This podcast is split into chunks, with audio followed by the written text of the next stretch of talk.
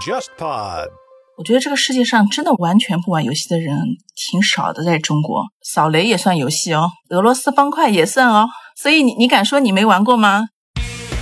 欢迎收听备忘录。你好，我是 Bessie 李倩玲。从二零幺七年往前的二十七年时间里，我一直服务于全球最大的广告集团 WPP，曾经担任 WPP 集团中国区的 CEO。我目前的身份是名投资者，运营着一家由我自己创立的早期战略风险投资 Within Link 贝西投资协作体。大家好，我是 Jenny 刘雨静，一个长期关注广告营销行业的媒体人。观察有趣的创意是我的工作。也是我的兴趣所在。在全新升级的备忘录中，我们关注广告营销行业的前世与今生，关注科技如何助力商业。我们也关注为什么广告具有改变我们行为的力量，为什么广告与我们每个人都息息相关。二零二零年备忘录，期待您关注播客备忘录和微信公众号备忘录加，和我一起进入每一个正在发生的商业现场。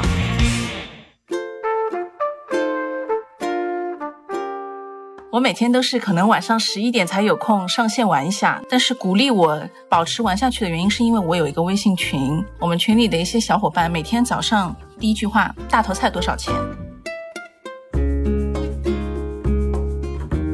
众筹网站之所以这么的火，就是因为大家其实已经不太满足于现在在市场上你看得到的产品，所以开始去参与。管是品牌里头的人，或者是说品牌的代理商的服务团队，帮着客户在里面去创造一个角色，然后就开始参与在动森的游戏里面。但当这些人离职的时候，怎么办？哇，Face，这是灵魂的拷问。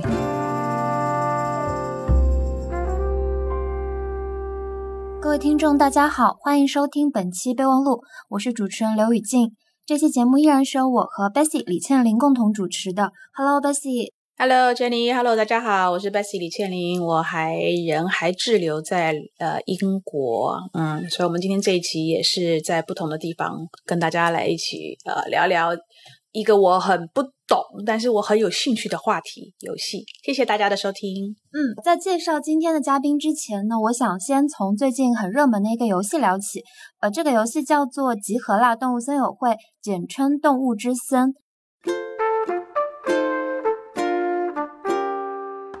哎，Bessie，你你有没有听说，或者你身边有没有人最近在玩这个游戏啊？呃，我身边没有人玩这个游戏，但是我有去收集一下这个呃游戏的资料，我觉得还蛮有意思的。所以等一下我也很想听听我们的嘉宾跟帮我科普，还有帮我的朋友科普一下这个游戏，然后为什么它它会这么火。好，那呃，在节目最开始，我先给没有玩过的听众简单介绍一下这个游戏的内容。它是那个任天堂二零零一年就开发的一款呃开放世界观的休闲类主机游戏。那其实早前的动森在中国相对是比较小众的，它这个 IP 的知名度呃会远远不如超级马里奥这种任天堂的大 IP。但最近最新发售的这一座呢，是在任天堂的 Switch 主机上的版本。关于开放世界观的。游戏，如果你之前玩过呃模拟人生啊 Minecraft，或者说任天堂的另一款游戏叫做塞尔达幻野之息的话，其实大概可以理解说开放世界观。或者半开放世界观的游戏逻辑，那这一类游戏其实玩家是可以在游戏里自由的创造很多内容的。它有的是有自己的故事主线，有的没有。呃，基本上它不会给玩家设定一个一定要完成的最终目的。比如说塞尔达这种半开放游戏的话，它虽然故事主线是你最后要去救公主，但其实你不救也完全没关系。然后动物之森的话呢，和这些游戏有点类似，玩家是从一个什么都没有的无人岛从零开始生活。然后系统会分配给你两个随机的小动物岛民和你一起过日子。那岛内的时间和现实时间是完全同步的，所以如何度过在这个游戏里面岛上的时间是完全由玩家自己决定。你可以装修房子，也可以呃攒钱炒股，就是以游戏的方式炒股。然后也可以每天就只是去和你的岛民聊天。那这个游戏目前来看是相当成功的。首先它是让很多从来没有玩过就是主机游戏的玩家也因此入手了主机。那它销量也很好，就是发售三天，全球的销量已经超过了一百八十八万套。不过今天我们想聊的，呃，包括我们嘉宾的专业方面呢，是品牌围绕这款游戏在做的事情。你会发现说，《动物之森》它之所以出圈，其实还有个原因是很多品牌会在上面做一些宣传，比如说英国的时尚电商 Netaporte，然后包括国内的盒马、喜茶，很多品牌都在做一些围绕《动物之森》在做一些玩法。所以今天我们请来的一位嘉宾叫 Rachel，他是一个呃很资深的游戏营销的研究爱好者。那他曾经在一家很热门的移动游戏的公司工作过，这家公司开发过我们很熟悉的一款游戏叫《愤怒的小鸟》。那目前呢，他在广告代理商的内容营销部门工作，也做过不少游戏营销的案例。Rachel 本人他也是《动物之森》的玩家。呃，我们先欢迎 Rachel，然后也请你先和听众介绍一下你自己，包括你之前做过的游戏相关的案例。啊，谢谢谢谢主持人，谢谢 Bessy。Hello，我是 Rachel。就像刚刚提到的，我是一个，嗯，自己也喜欢玩游戏，然后也从事游戏游戏营销的这么一个小人物。但是我可能为什么今天可以来跟大家聊这件事情，是因为，呃，我并不是像您很多人一样从小就特别喜欢玩游戏的。就坦白说，也是慢慢在成长的过程当中意识到它的魅力。发现说它可以变成是跟年轻人沟通的营销的一种，呃，非常好的一个桥梁。然后我开始慢慢接触它，了解它。所以今天我可能会用大家觉得非常容易理解的方式去聊我对这些事情的看法。哦，所以你在做这个之前其实不怎么玩游戏的是吧？不太玩，因为我相信很多真的做，呃，可能一些游戏策划的一些。伙伴也好，他们可能是说啊，我从小就玩到大，甚至有点网瘾。为了不学习，就逃避去玩一些可能什么任天堂啊，去玩小霸王游戏机。其实我小时候不太玩游戏的，是一个喜欢看书的人。随着长大之后，我会成为现在有一个流行的说法叫泛娱乐玩家。其实我严格意义上应该是这样的一群人。再到开始接触之后，我现在开始对游戏越懂越多之后，你看我还可以拿它来做。营销的生意，呃，泛娱乐玩家是什么意思呢？泛娱乐其实严严格意义上应该是一四一五年，其实腾讯有一个互动娱乐营销的一个 BU，然后他非常正式的说，啊，我现在定义一下，现在游戏进入了一个你知道泛娱乐游戏的时代。以前的话，大家会定义为啊，有些人非常非常爱玩游戏，我们说他很硬核，就像就是铁球迷那样，还有一些就是比较业余的球迷，偶尔看一看。还有一些人呢，是说我不太看球，但是我会自己玩，就是闷声不响的自己去去去踢踢球啊，玩玩游戏啊，也有这样子的一系列，就是非常非常埋藏在水下的这些，你不知道他不太议论，但他玩的很凶的这样的人。那泛娱乐玩家是什么呢？就是我相信很多人多多少少都玩过游戏，比如说像我以前为之工作的那个呃一款曾经风靡全球的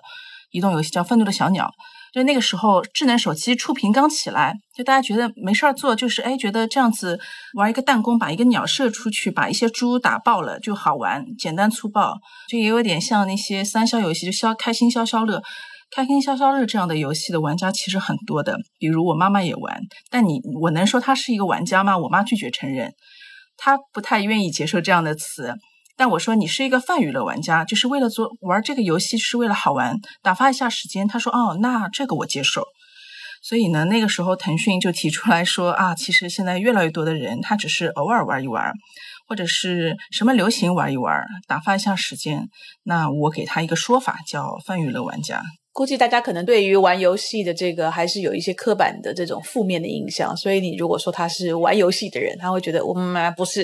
但是你给他另外一个词，他就觉得比较能够接受。对对，Bessy，但我相信你肯定也多少玩过游戏。好多人其实不会为他花太多的时间，所以就是我觉得腾讯这个说法也很聪明，就把你。规划在这个族群里，但是也让你觉得啊，我我我也有被看到，我我可能也被一些认同吧。哎，我很好奇，所以这个泛娱乐玩家这概念，它对应的另外一些族群是，呃，是不是就是那种硬核游戏玩家？呃，以及完全不玩游戏的那种群体啊，我觉得这个世界上真的完全不玩游戏的人挺少的，在中国。我看前两天说，现在那个中国网民已经超过九亿了，就是当中绝大部分的人多少都会玩一些游戏的，因为现在那个游戏的那个范定义打得很开，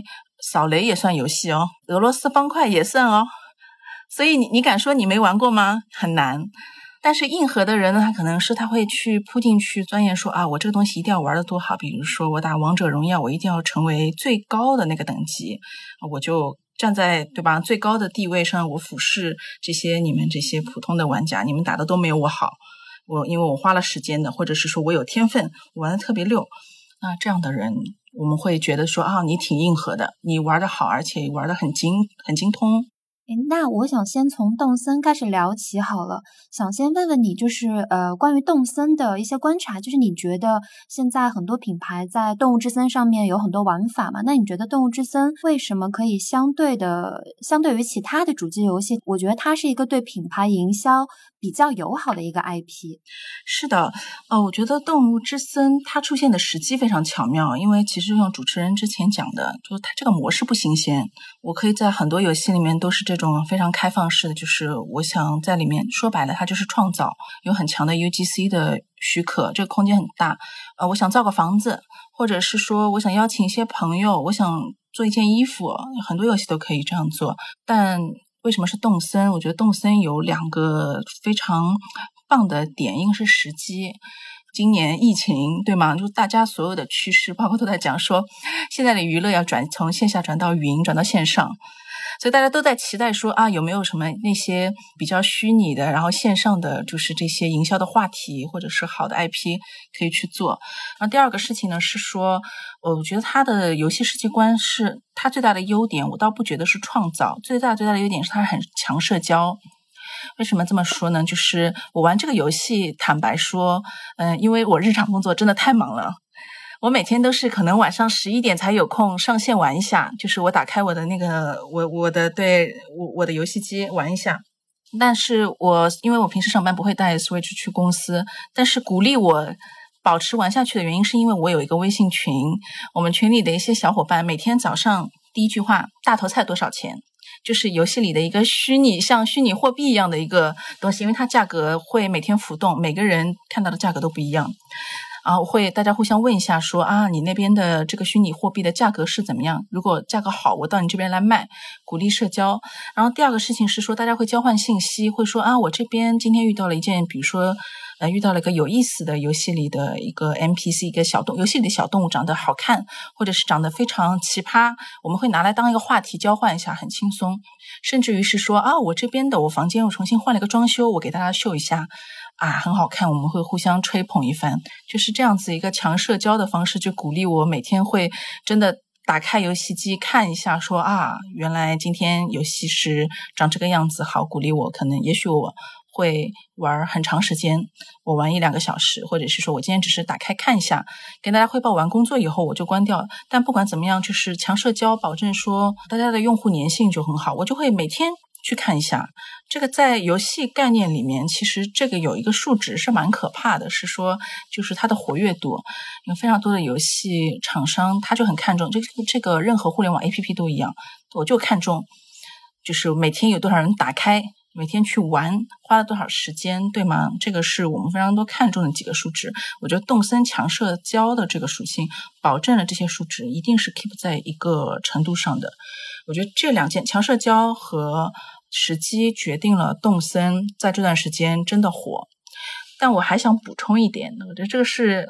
不是决定性的因素，但是是我个人的 个人的一个感受，主观的感受，因为它画风很可爱，很吸引女生。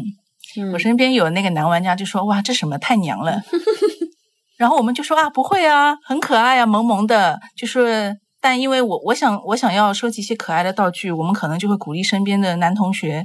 一些男同事就说啊，你也去玩，你你玩好了以后有什么你不要的东西给我，反正你也不喜欢，但你们不是喜欢玩游戏吗？你去玩，玩好了以后厉害的东西给我，就是这样子的一个互动的方式。我我觉得可能是女生带动了男生，嗯，结果越来越多的人去玩这个游戏。哎，这个，但是你刚刚讲强社交，就让我想起了那个抢菜的那个游戏。对，本质上挺像的，也是你到别人那边去，就就你一定要不能自己闷着玩，闷着玩就是你能得到的资源就很有限，就就鼓励大家到别人那里去偷一下，或者是别人那边去问一下菜的价格。哎，蛮巧的，都是菜。对，那也是不知道有什么巧合。所以时隔这么多年，为什么在这个时候？当然，你刚刚前面讲了两两个原因啊，很重要。但我我也就是很好奇，就是呃社交关系融入在你的游戏的里面，这个这个其实是很多游戏现在都有，但为什么这个动森特别在这个时候火起来？这个让我觉得蛮意外。然后我进去看了一下那个游戏，这这些游戏就像你讲很可爱，就它玩起来，我觉得可能没有压力。因为他没有一个什么目标，或者是你一定要升级，你一定要打死谁、杀死谁、买什么道具去升级的这种，然后一定要达到多少分，好像没这么大的压力，所以你可以很随性的玩。你你点到一个很厉害的点，如果是那些强压力的游戏，每个游戏它都会有一个结束，不是你输了就是你赢了，时间很有限的，所以就那个时间会压压缩的非常简短。但动森不是，就我前面讲了，我早上打开看一眼大头菜的价格，十分钟下来也行，没所谓，我今天不玩也不会有游戏里的任何人来责备我说啊你没有来打卡。那就变成上班了，没有我我上班还不苦吗？还不够苦，我还要在游戏里面。觉得这这一点是很多人就是喜欢这个游戏的一个原因，真的没有压力。嗯，你刚提到说 PK 类的游戏，然后也包括动森这种休闲类或者说是强社交性的游戏，像这些不同的游戏，他们对于品牌而言，在如果品牌想要围绕他们去做一些花样的话，那个就是有什么不一样吗？嗯，我觉得主机游戏营销还蛮不同的。就先说动森好了，因为动森其实不像别的一些很很火的一些有 IP，是说就是就已经有有些比较市场上比较成熟的玩法，比如说我要么呃 IP 授权，授权给你，你去蹭，嗯，要不然呢是说我可以跟你合作，你可以植入我的游戏，或者是一起联名搞个活动，这个是很多移动游戏。对吧？最最常见就这几年已经被玩的蛮成熟了。对，然后之前可能也有嘉宾就是把这个游戏营销和电竞营销的那个整个的 methodology 已经讲得很清楚了，我就不啰嗦。但是动森特殊的原因在，对他没有商务说啊，跑来说，哎，现在有品牌可以做咯。但是为什么有品牌已经在玩这个营销了？因为它是允许玩家在里面自由创作的。所以前面讲到的那些，无论是英国电商也好，或者是一些，嗯，像盒马啊等等品牌，甚至我看到有一些你想不到的品牌，像奔驰、肯德基，都在里面做了营销。但它的做法其实基本上都差不多。我开一个游戏角色，我在里面创作一些衣服的皮肤，然后呢，我把里面布置成我，我就举一个，呃。我刚刚讲到的肯德基和奔驰的例子好了，肯德基是说，诶，我把我那个人物穿的有点像肯德基上校，然后呢，我把我的家打扮成餐厅、快餐店，然后呢，我再把我这些设计的，因为这个游戏允许把你的设计的代码 share 给全世界的网友，他就说我再把我的代码分享出来，你们可以下载模仿我，这是一个方法。还有一个奔驰，奔驰做的也很绝，他直接在游戏里面把他那个。变成是一个赏车会，就说我把地板和旁边的那些虚拟的画布都上面的图案就画成我的车子，就把我的新车款就画在上面，就说，然后再截个屏分享给我说啊，现在那个你看车地面来不了不要紧，你到游戏来看看我们的车。我觉得就都是蛮可爱的，就是这个非常考验敏捷和创造力。这个不会是说有等着有人给你一个解决方案，是说啊，动森你可以这样玩。其实 Hijack 最大的一个。一个秘诀就是你要够快、够敏捷，你自己本身要有很强的创造力。我觉得像像英国电商也好啊，刚刚讲到的这些品牌，它都我觉得是很懂得说内容营销的，就至少他们愿意去拥抱这种内容营销的一种玩法，就是说我先来创造，我不等，但我创造了以后，就会让你发现说，哎，我其实是嗯很懂得在一个任何的空间里面去表达我自己。就是玩家感还挺强的。那你你所看到的，比如说以这两个案例来讲哦，他们在游戏这里面所创造出来的这些内容，跟他在线下实际的，比如说销售上面有什么连接吗？还是说他们存在？呃，他们就是纯粹这样玩，是就是要必须要有那个存在感？对，大部分品牌其实都是 social stunt，刷一下存在感。但是 NAP 就是那个英国电商，它做的相对好一点，是它的做法呢比较完整。它是真的就是从游戏到它的实际的营销，它是是邀请几个设计师，把你的那个设计的图案你复刻在游戏里那些虚拟的衣服上，啊，游戏里面就是搞一个像是服装展，然后他会告诉你说，嗯，你这些衣服实际上在我们的店里面哪里哪里可以买到。它就是我觉得是一个游戏内的一个时装秀。你看完了以后，我还是告诉你，你可以怎么样去转化成真实的购买啊，或者是体验等等。就它这个链路，我觉得相对想得清楚一点。就我觉得它这个分享机制是还蛮聪明，而且其实品牌是完全可以用这个分享二维码，或者说你去那个服装店下载一一串代码去下载别人的设计，其实我觉得是蛮多玩法的，就是感觉是可以直接的去导流到一些卖，特别是衣服，感觉关联很强的。其实是的，是的，我觉得这个 case 一个是出的很快，而且当时给我的启发也挺大的。然后它的代码开源，我觉得这件事情还挺有意思的。这个好像是以往的游戏里面没有，这好像应该是第一次吧，对吧？我觉得写别的游戏可能也有，但是像它就是这么开放，允许你去创作、分享，然后最后做出来的成品完成度还挺高，哦，容易分享，这一串代码就很容易你去获取、下载、再复刻了。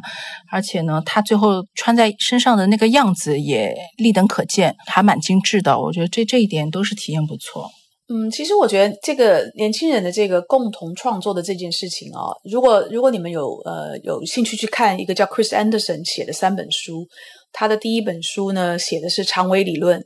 第二本书写的是 Free，就是所有事情其实慢慢慢慢因为科技的关系，因为互联网的关系，很多东西开始变成是免费的。然后他的第三本书讲的就是那是应该是二零幺二年写的，讲的就是 Maker，就是叫做什么，应该叫创创造者吧。他这个 maker 的核心的思想呢，就是以往啊，在旧时代，我们要等产品被制造出来，是要等，比如说有资源、有资金、有实力。的这个大品牌、大公司，他们先盖个厂房啊，他们有产品研发中心，把产品研究出来了，然后做很多的研究、探索等等，再再去做大量的生产，然后放到我们平常会接触到的呃销售的渠道，那我们才买得到。可是这个 maker 创造者的这个思维，就是现在因为科技的发达，科技让信息越来越透明，互联网让就是说呃要。共同合作或创作的这件事情越来越简单，然后也因为科技让很多的制作的成本也不断的在下降，然后再加上那个三 D 打印，所以今天如果我我想要有一个产品，可能市面上的产品我都不满意，那我其实不需要等这些大的品牌，我其实要不就是自己我就可以有一个新的产品的这个想法出来，然后我就把它放到比如说众筹的平台上。然后去看看全世界有多少人跟我有类似的想法，愿意支持我，好给我钱，让我们把这个产品从概念一直做到成品。好，就众这个众筹的这个这个流程就是这个样的意思，或者是说，今天我有一个产品，我希望在透过在互联网上面去寻找，在全世界的范围之内去寻找可以跟我一起来共同开发的伙伴。这个伙伴可能有，比如说我只是有产品的概念，但是我需要去做这个产品，就是工业设计的设计的人，然后能不能找得到做负责生产的人？所以，他这个 maker 的 culture 就是每一个人，人人都可以是那个产品的设计者，人人都可以是那个产品的制造者，人人都也都是原来就是产品的消费者。所以，这这个三者合一，就是他这个 maker 的这个 culture 的核心。所以，从那本书出来了之后，你去看，现在有非常非常多的。嗯，众筹网站之所以这么的火，就是因为呃，这个 maker 的族群越来越多，大家其实已经不太呃满足于现在在市场上你看得到的产品，所以开始去参与，一起共同的去创作，共同的参与，然后共同的去消费一些一些全新的产品、全新的呃品牌，所以这个 maker 的 culture 应该严格讲起来是在。二零幺幺年、幺二年左右就开始已经有那个苗头，那已经经过现在你要快十年的这样的一个呃，我觉得已经有点成气候了。所以你会看到他这一次动森，他用开源的这样的一个方式，他马上就呃，就是激起了一个非常大的一个旋风吧，应该可以这样讲。因为因为这是一这个族群啊，他们非常习惯的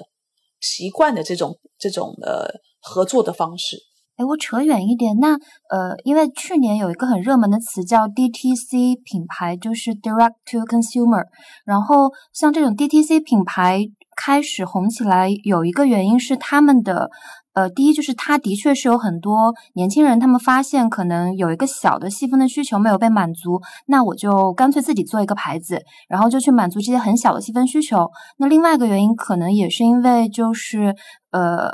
就是它其实成本就 DTC 品牌开始的成本比较低，你并不需要，因为你直接从网站。就是你不需要有一家实体店，然后你也不需要说有非常大的投入一开始，所以这个 DTC 流行起来，是不是其实和你一开始讲的那个 makers 这个文化是的，呃，流行也是有关系的。是的，Basic 讲到的 maker 这个元素，可能真真正点到了说为什么动森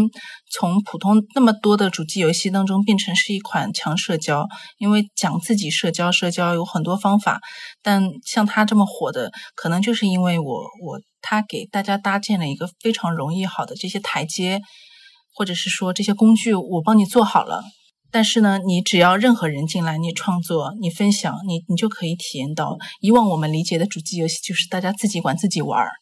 就是好像不用上网。对对对。但是呢，就是就因为 Maker 这个事情能够鼓励到大家，是发现说原来我我可以在里面发现更多。发掘更多，这个还蛮强的，而且我自己还会发散。我在想，那个 maker 这个文化是不是也是体现到现在有很多？我我突然不知道为什么我想到像抖音这样的平台，它也是给你一个容容易创作的工具，就很多人在上面体会到我哇，我突然变成我我也能拍个小电影。还抖音、快手都是这样，好多人。其实，呃，下沉市场好多，我我看到有一些可能四五线城市的一些一些可能普通人，他觉得啊，我也想拍电影，我拍不成，但我发现我用这个软件随便剪一剪，一个特效出来，我感觉自己好帅、好酷啊，我也能够创作。我觉得这这种 maker 文化就是也是也是真的是大家需要，然后结果变成是一个就快快速蓬勃起来的一种核心吧。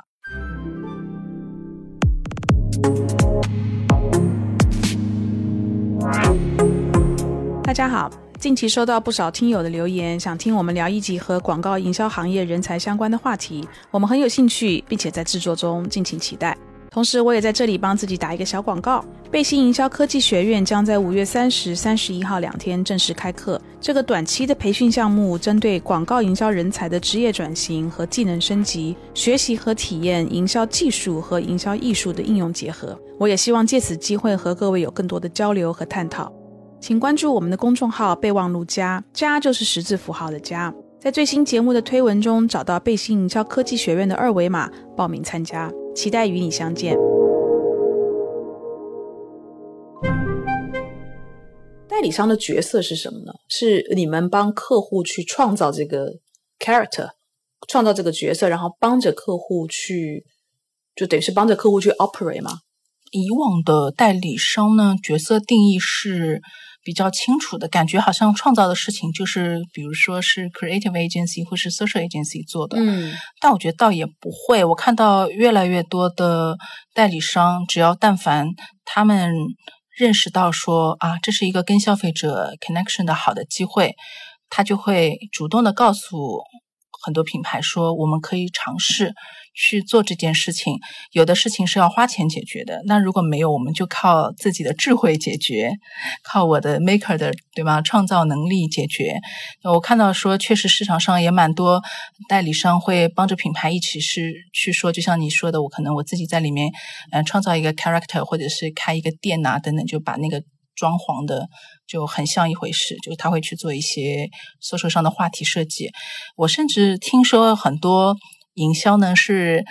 嗯，品牌的 brand team 的可能一些品牌经理他自己有玩，嗯，他反应很快，他自己做了一个，对这样的例子其实也不少。他们团队画河马的那个人，那个设计师，他是说说他他自己说他任天堂的二十二十年的玩家，然后他们当时看到这个之后。呃，那个画画河马这个 IP 的那个人就立刻和他们那个 brand team 提议说，我们要不要在河马上，呃，就是在动森上面建一个河马自己的岛？对啊，那我很好奇，就是不管是品牌里头的人自己玩，或者是说品牌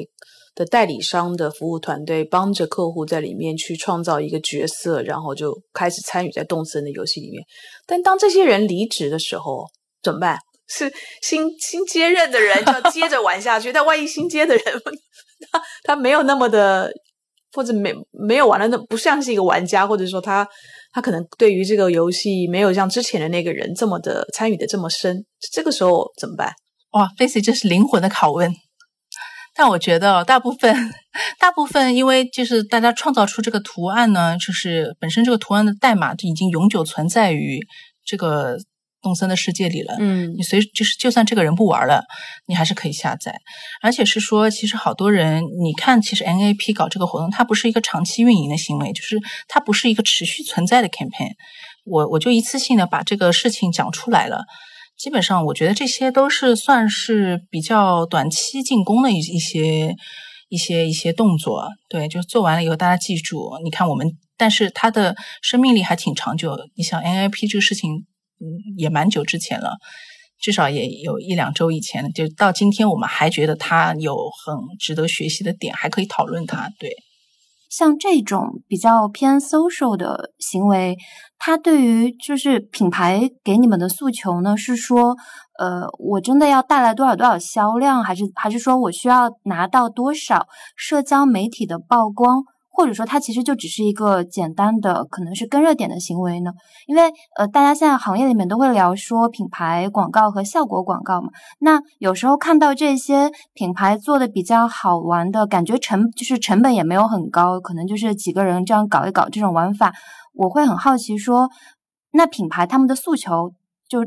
到底是什么呢？是要卖东西，还是说我就是想要提高一些品牌声量？那仅就我对。呃，一些游戏内容营销的一些理个人理解的话，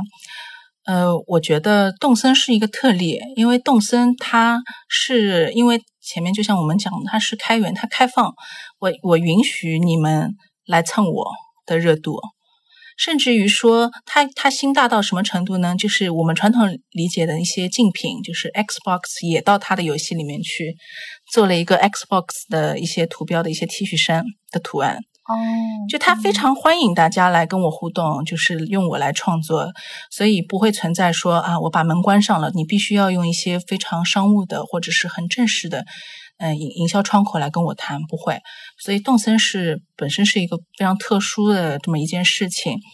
但是所以呢，因为零成本，所以大部分的品牌在做这件事情，他会考虑到是说我做这个事情我的目的。我看到的大部分品牌，它是考虑到他的想法是有一点点像互联网运营的思维，就是我要不断的去对推出新的内容来吸引消费者，尤其是让，因为这个话题就我觉得还是 kind of 一个热点话题。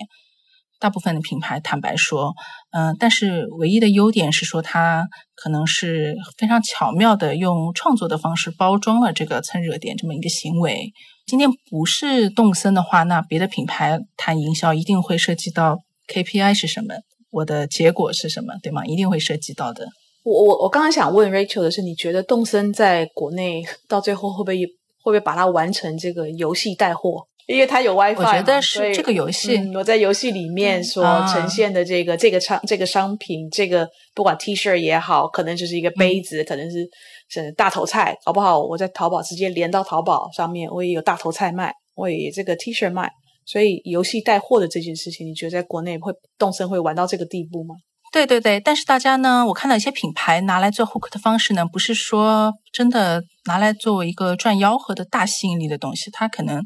嗯会融入一些 CRM 的活动。我记得像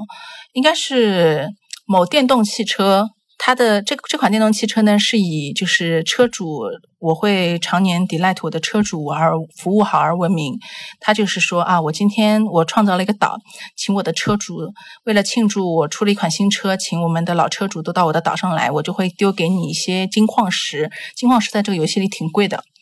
他就在那边疯狂的，我们我们加一个引号叫撒币行为，他疯狂的挥洒一些金币的行为，来让大家觉得很开心。这这个行为已经有了，但是更为凶猛的，其实倒不是品牌，是这个游戏自然而然发发展出来的一些就是价值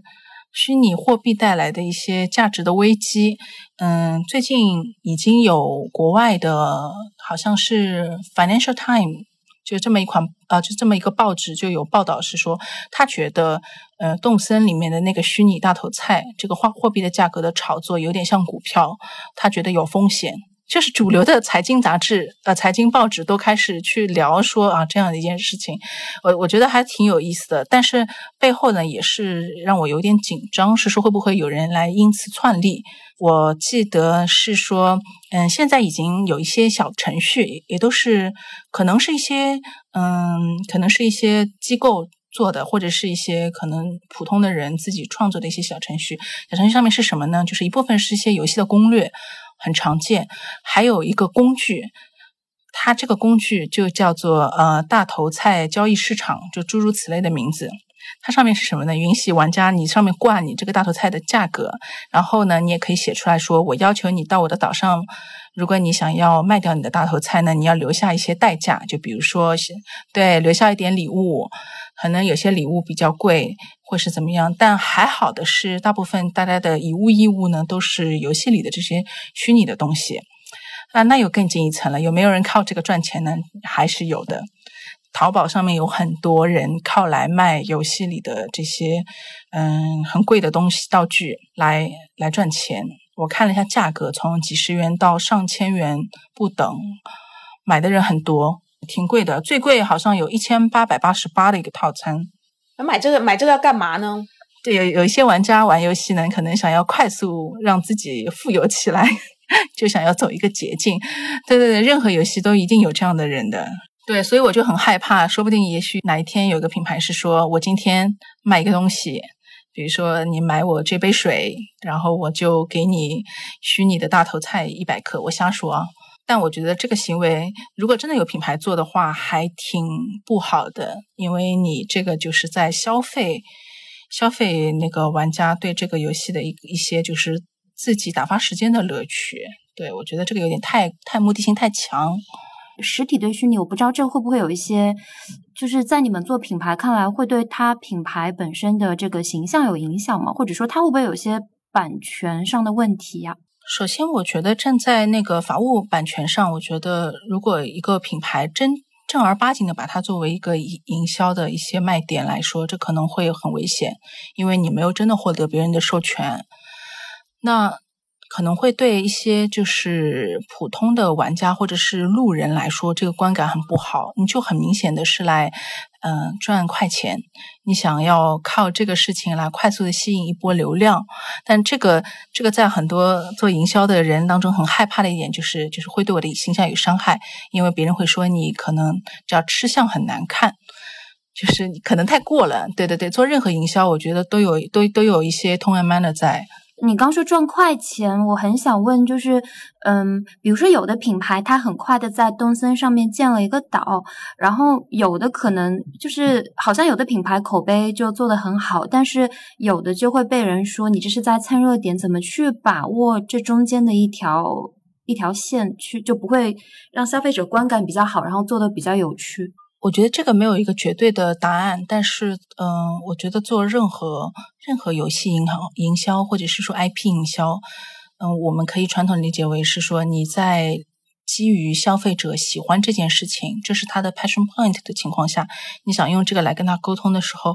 都都我都建议寻求专业人士的建议，去帮你把控那个度。比如说，呃，我出一件 T 恤衫。的图案，希望大家一起来下载来分享。这个图案是我为了你们创作的啊，这个事情听上去友好。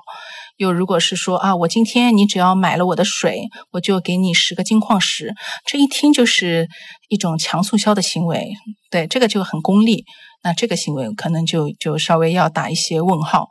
那我就我还是觉得，就是当在做一些好的 IP 沟通的时候，我我们不能仅仅的是想到是说我从他当中获得利益，还是要想到是说你是在利用别人喜欢的东西跟他产生连接，你就要考虑到，就好像嗯情侣之间恋爱一样，你要别人喜欢你，然后拿出你想要的东西的时候，你要先表达你的善意。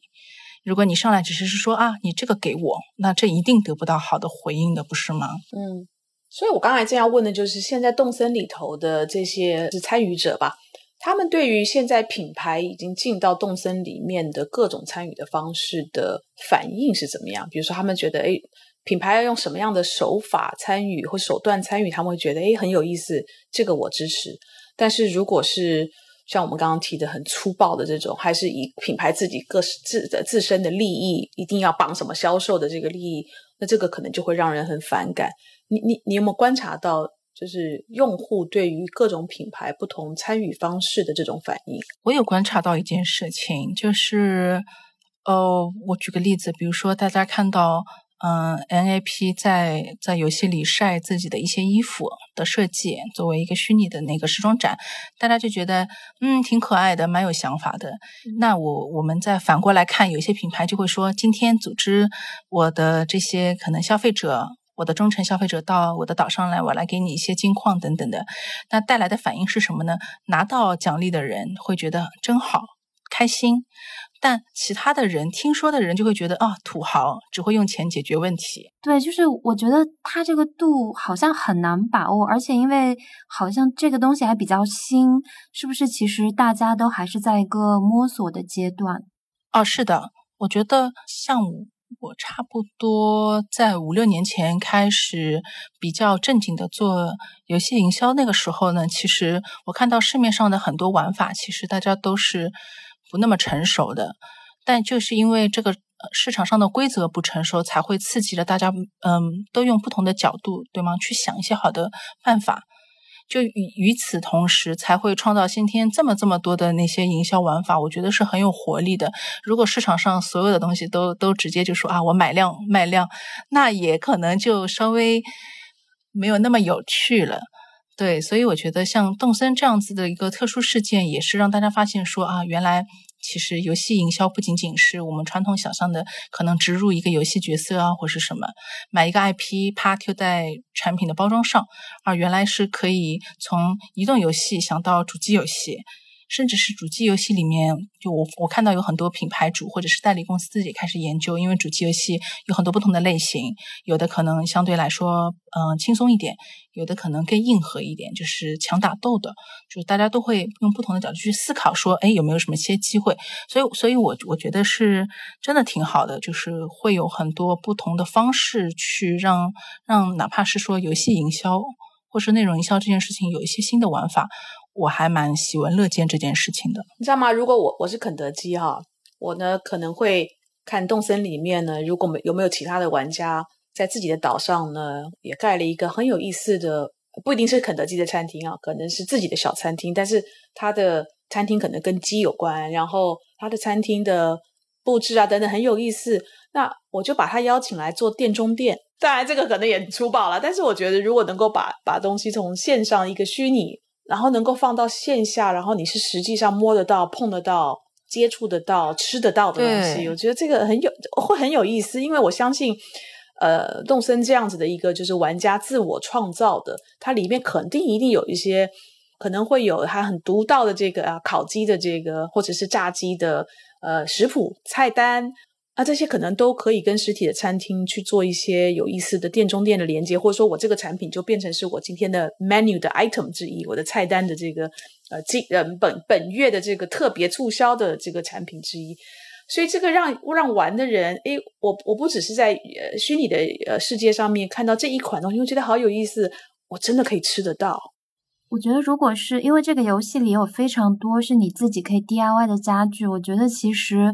呃，刚 Bessy 说到把线上搬到线下，如果是一些家具品牌，他们可以做一些真的就是和和老任做一些那种联名，可以把游戏里的家具生产成，或者说一些小物件、小摆件生产成真的就是实体的那种商品售卖的话，我觉得还蛮有意思的。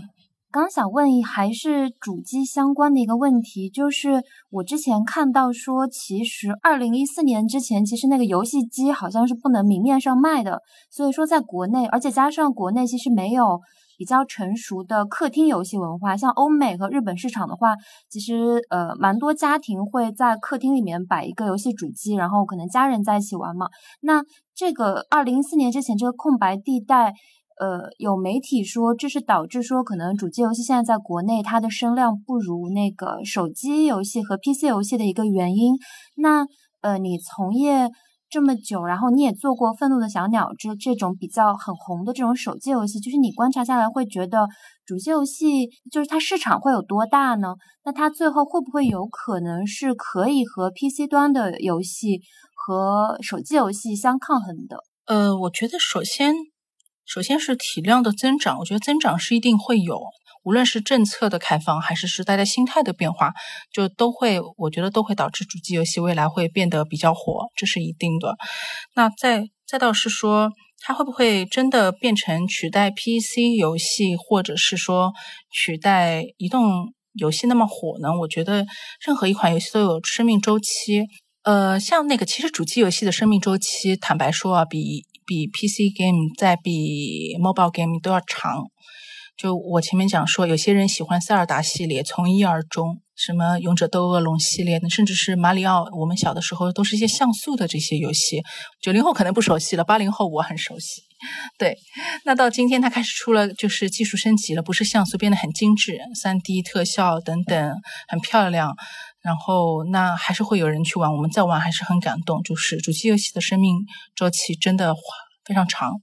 我刚刚就赶快找一下这个，因为我人还在英国嘛，我就赶快找那个 Nintendo 任天堂的这个英国的呃网站。然后呢，我就啊，我就买要买他那个 Switch，然后也下载呃买了那个呃 Animal Cross 呃。动森叫 Animal Crossing，你是现在下单吗？Animal Crossing，对，马上把它买来，然后呃，过两天来玩一玩。我建议备忘录也在里面可以做两件设计。诶，对哦，可以宣传一下。对，是是的，我们来弄一个备忘录档。也祝 Basic 登岛成功。谢谢谢谢谢谢 Rachel，谢谢 Jenny 的时间。好，谢谢谢谢 Basic，谢谢 Rachel，谢谢你们，今天聊得很开心。谢谢哦，拜拜，